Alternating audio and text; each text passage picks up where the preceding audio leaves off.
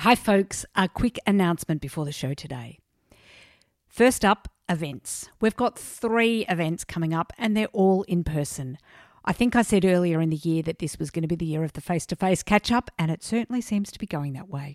So, Thursday, the 13th of June. This is for you, Brisbane friends. So, the Brisbane Take On Board meetup will be on Thursday, the 13th of June an informal gathering of listeners, program alumni, friends, and connections. It's a free event, so come along. Next up, the 18th of July. This is for our Warrnambool and Great South Coast Take On Board friends. An event run in conjunction with Leadership Great South Coast and Bernadette Northeast. Governance from fundamentals to advanced practice. Super early bird tickets for this event close on the 10th of June, so get on it. Then the third event, a bit further down the track, the 22nd of August. This is for our Sydney friends, a take on board meetup in Sydney. Details of all of these events are on my website. There's a link to that in the show notes, and I would love to see you at one or all of them. Okay, that's it for today. Now, on with the show. Hello. I know. I know last week I said that this was the final podcast for Take On Board for 2023, yet here I am again in your ears. So, I don't know about you, but I listen to a lot of podcasts during the Australian summer period. There's road trips with lots of listening time, or there's walking time with lots of listening time, or just downtime on the couch with the earpods in. Usually, I have loads of podcasts to listen to. It's the equivalent of that pile of books on the bedside table that you just, well, don't always get to. Then, over summer, I get to work on my listening. So sometimes over summer, I run out of podcasts to listen to. So this year, dear Take On Board community, I don't want you to be left short of listening. So I'm rerunning some of the most popular episodes from 2023 to get you thinking, reflecting, and preparing to be your best in the boardroom in 2024. So, first up, we'll hear from Tammy Atkins on making the most of digital papers. The second episode in our summer series is Mariana O'Gorman on how to prepare for board meetings. Hot tip it's way more than just reading the board papers, and it starts the day after your last board meeting. And the final in our summer series is Fi Slaven to whet the appetite on the intersection of governance, technology, and risk. And if you're new to take on board, well, feel free to go right back to the start. I'll link the first four episodes in the show notes. Sandra Loader on depth and breadth in the boardroom, Rachel Lowry on getting clear on your intentions in joining a board, Michelle Shepherd on how to not let imposter syndrome get in your way to the boardroom, and Llewellyn Prain, which was actually the very first podcast I recorded on courageous questions in the boardroom. I don't want you to be running out of listening options. And while I'm here, I also just can't miss the opportunity to encourage you to join us in the flagship program Take On Board Accelerator. If you're in the boardroom and you're looking for a brains trust, a cheer squad, and a governance sounding board, the Take On Board Accelerator program is for you. You'll join nine other people, women and gender diverse people, in a monthly session to grow your governance wisdom. It's all run via Zoom, so you can join from wherever you are in the world. Now, on with the show. Ah.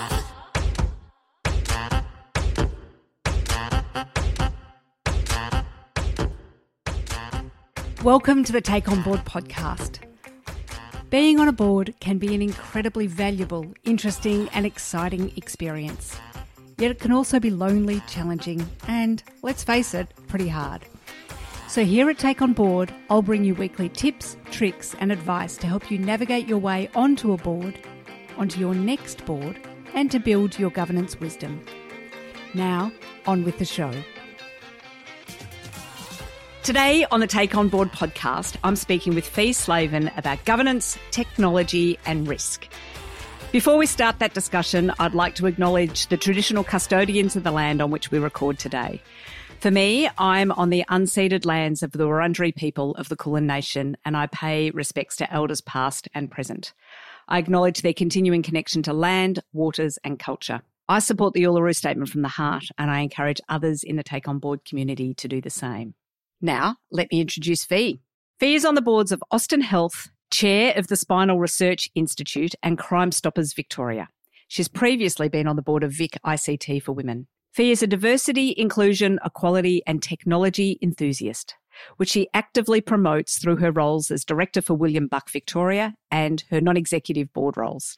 Fi has an exciting career path that includes roles like intensive care nurse, Director of Nursing, National CIO, and Australian ICT Woman of the Year.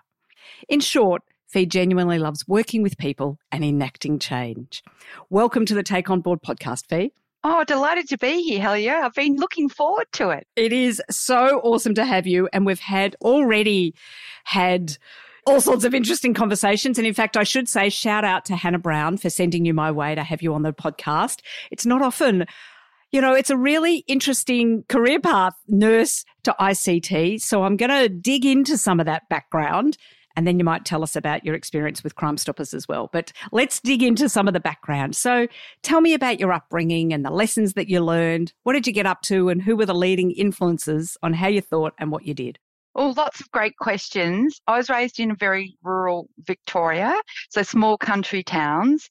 And unusually, my mother was university educated, but my father was not.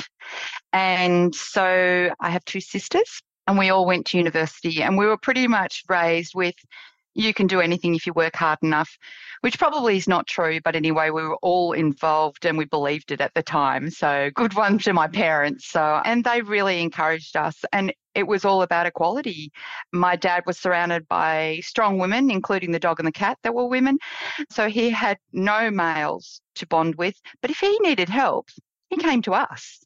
So there's no waiting for a male to help we were just seen as being equal. And I think having those strong role models definitely helped that you're in a small country environment where you need to be self sufficient. You need to look after yourself and help others and very strong on community as such. So I thank my parents for all those values. You know, for your dad, I'm kind of interested in how he came to be in that place and was not the slight, uh, I'm hoping, maybe, maybe I'm wrong, but wasn't threatened by that.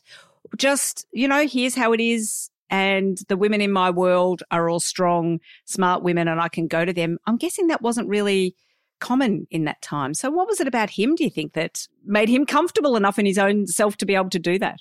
I think he was, he wouldn't like the term feminist. He's no longer with us, but I'm sure he would not like that. And he wouldn't view himself as that. I think he would view himself as tolerant.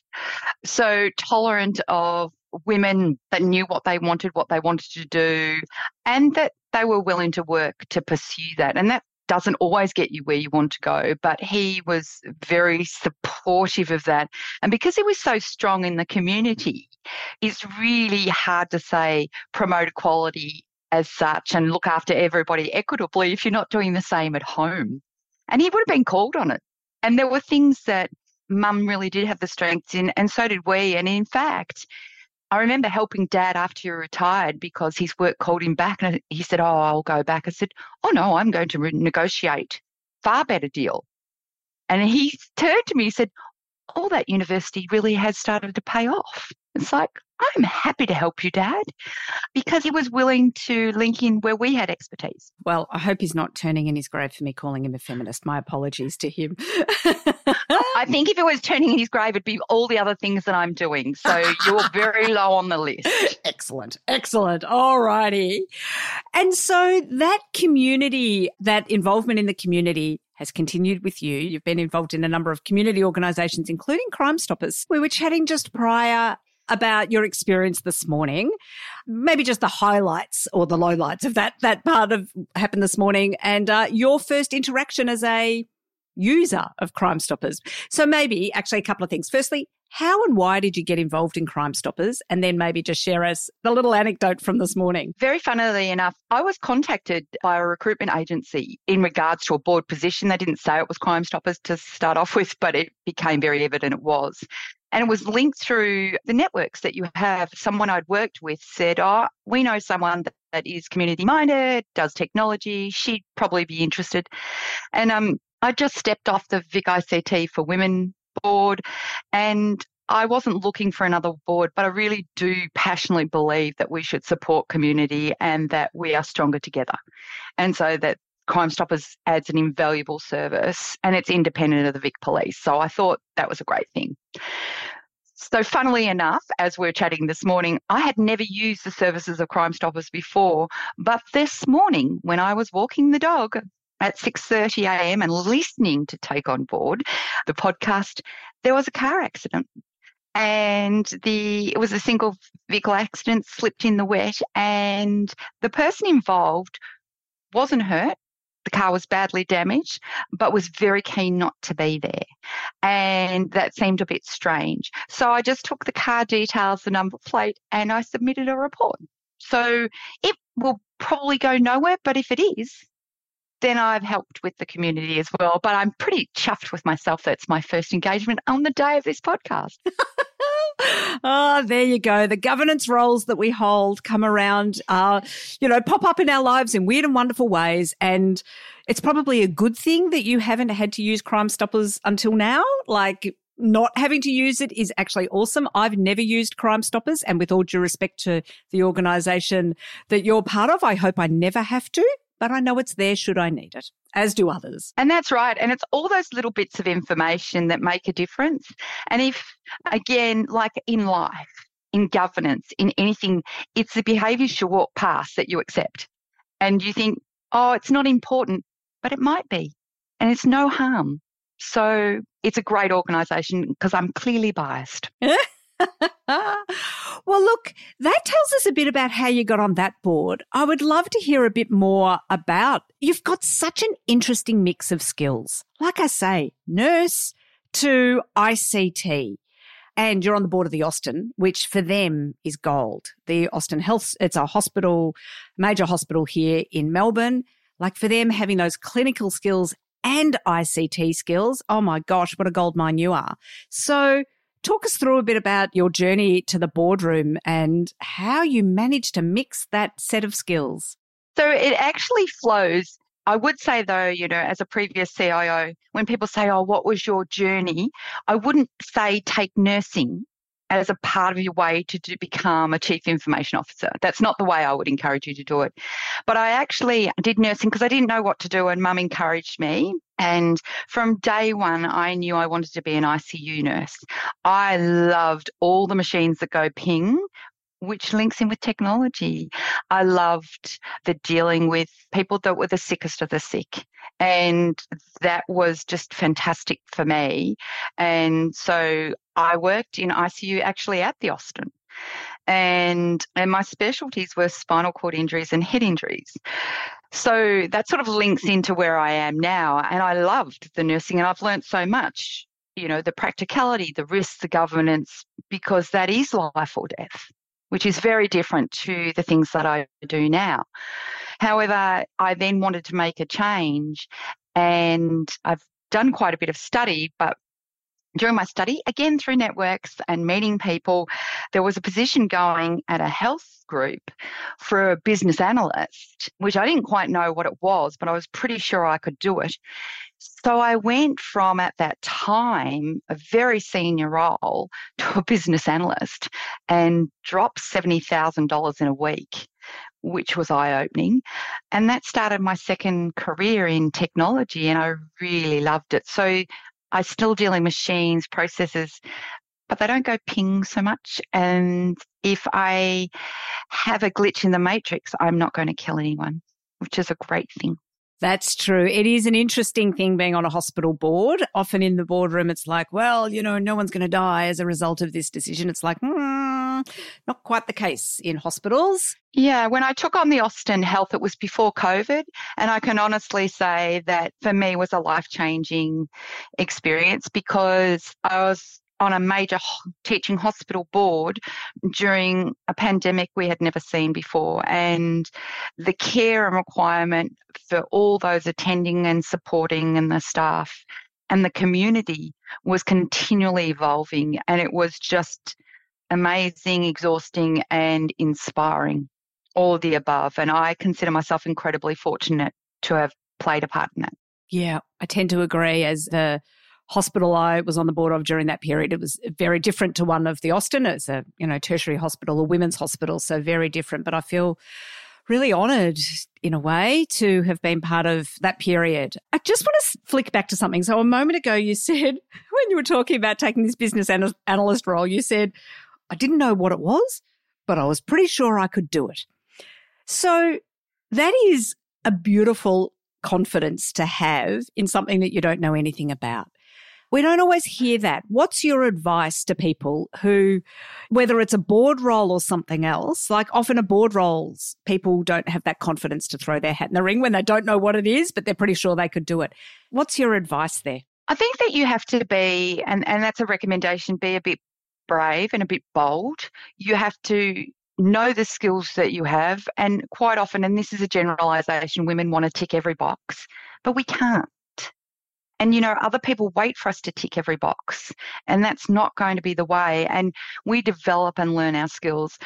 And when I joined the Vic ICT for Women board, that was my very first board. I was so excited. It was definitely a working board. I had only been accepted that day. And the chair phoned me and said, We would also like you to consider being the director of Go Girl Go for IT, which encourages recruitment, retainment, and promotion of girls and women in IT. And I was like, that's awesome. I absolutely want to do that. Count me in. And I hung up the phone. I said to my husband, I need to look up what that is because I don't know, but it's an event. I love an event and I'm very organized. So let's jump on that road and see where we get to. And six years of amazing skills and learning and networking and getting to know people. And I absolutely got as much as I gave. And when I left and handed that over, and it's still a fantastic program running, we had over 2,000 girls attending from all around Victoria free learning about ICT, and that's where our next generation of leaders are coming from. And I just think that's so terrific. But at the time, I really wasn't quite sure, but I knew that I wasn't alone. People would help me and I'd help them. So, yeah, I, I like to say yes. Way back when I started this podcast, I did an interview with the fabulous Michelle Shepherd, and she reflected on her year of saying yes. It sounds to me like you've got a lifetime of saying yes. It's just like, sure, let's give it, whatever that is, let's give that a crack. I think you can have amazing experiences by saying yes. And sometimes they may not be as amazing or, you know, as positive, but that's a part of it. But in general, I have met so many truly fabulous people and seeing things that I probably wouldn't have if I hadn't said yes, taken a bit of a risk. You know, even moving from nursing, at that time, I was a director of nursing in an aged care facility to a business analyst. People thought I was mad with ICU qualifications. Why would you do that? But here I am.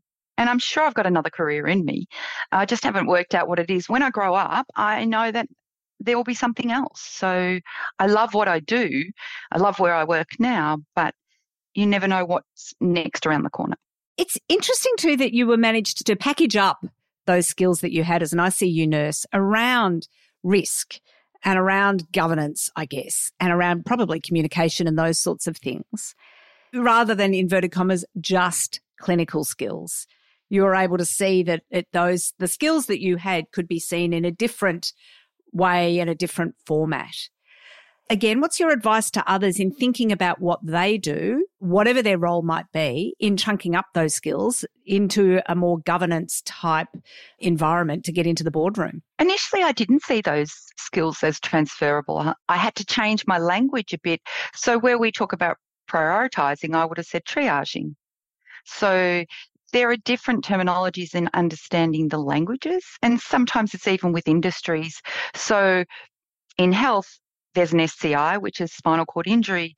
In Crime Stoppers, an SCI is a serious crime incident. I was aghast at how many spinal cord injuries Crime Stoppers were reporting. So I had to understand the different acronyms as such, which was there is some fun in there when you get them wrong. But you've got to be also comfortable as saying, I don't understand that. You know, from my background, this is the norm. So it's being able to recognize those skills may not be exactly what people are looking for, because you haven't explained how they actually fit. So someone once told me I got knocked back on a job because I didn't have experience with dealing with difficult people. I worked in intensive care with the transplantation unit as well, and we had difficult conversations every day. And again, my specializations were spinal cord injuries, which is the biggest difficult conversation you're going to have. And I was really surprised that I couldn't articulate that at that interview. So I've learnt to use language that is across that industry and also to have comfort that I do have some of those skills.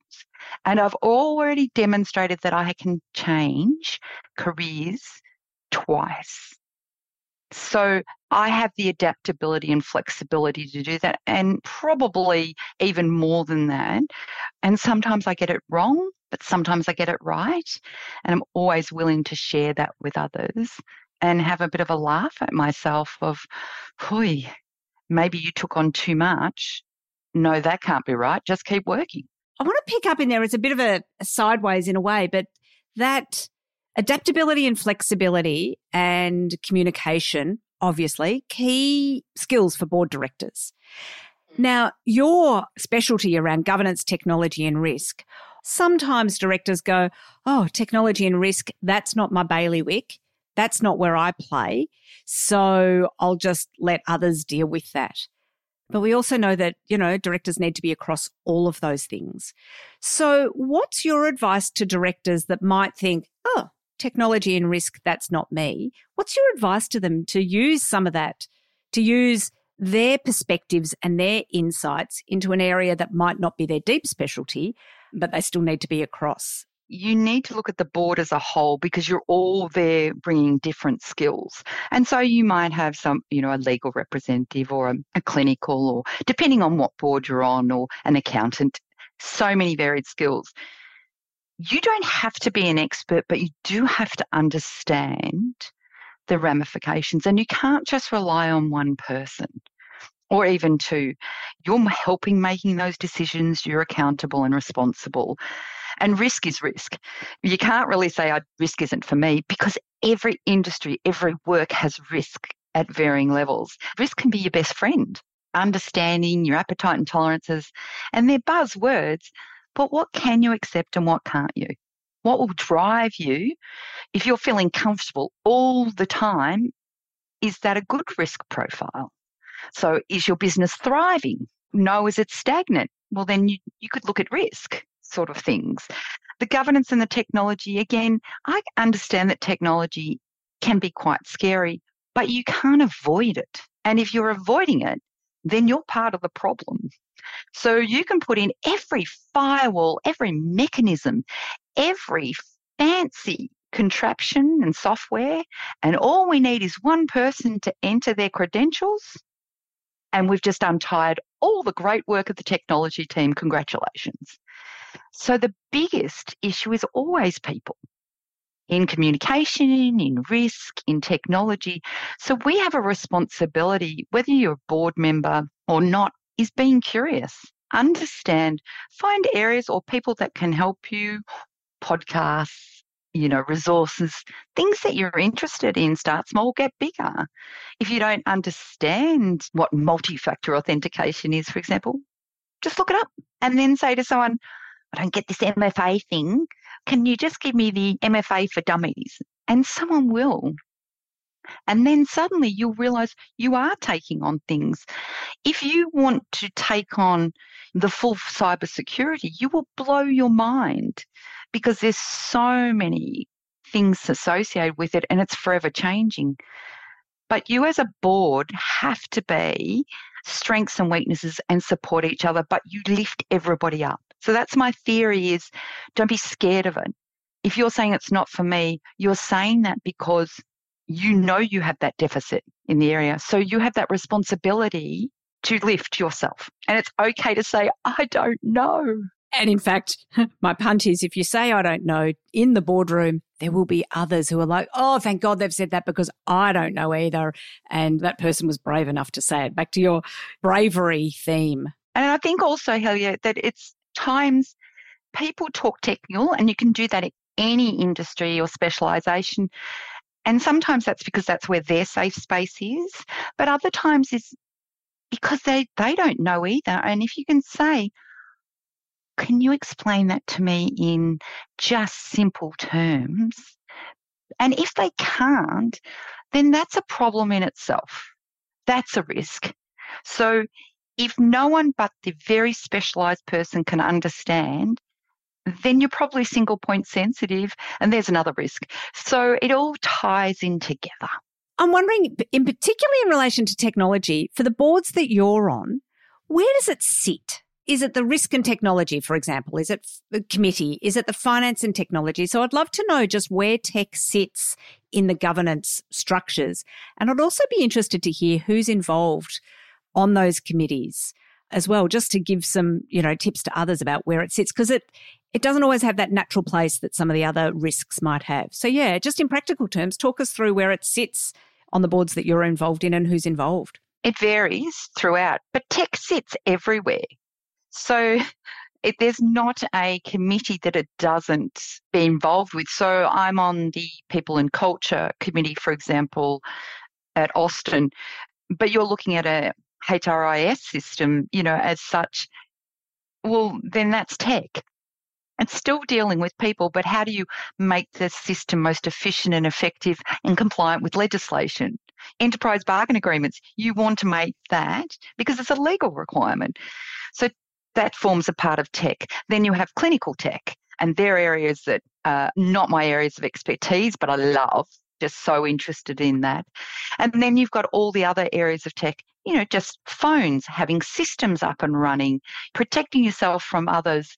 Then, when we had COVID, what systems can you quickly put in place to develop registers, booking systems? How do you make a system that has suddenly gone from nothing to having thousands of people require something, how can you do that with technology? So it is pervasive throughout. And so to say you don't understand it is not okay. You don't have to be an expert. You're not designing it, but you under, need to understand and, and understand what are the risks associated, especially when you link to security. So even the, the Spinal Research Institute has a system where they've developed called SCORE, which is actually bringing researchers from all around the world together so they can collaborate.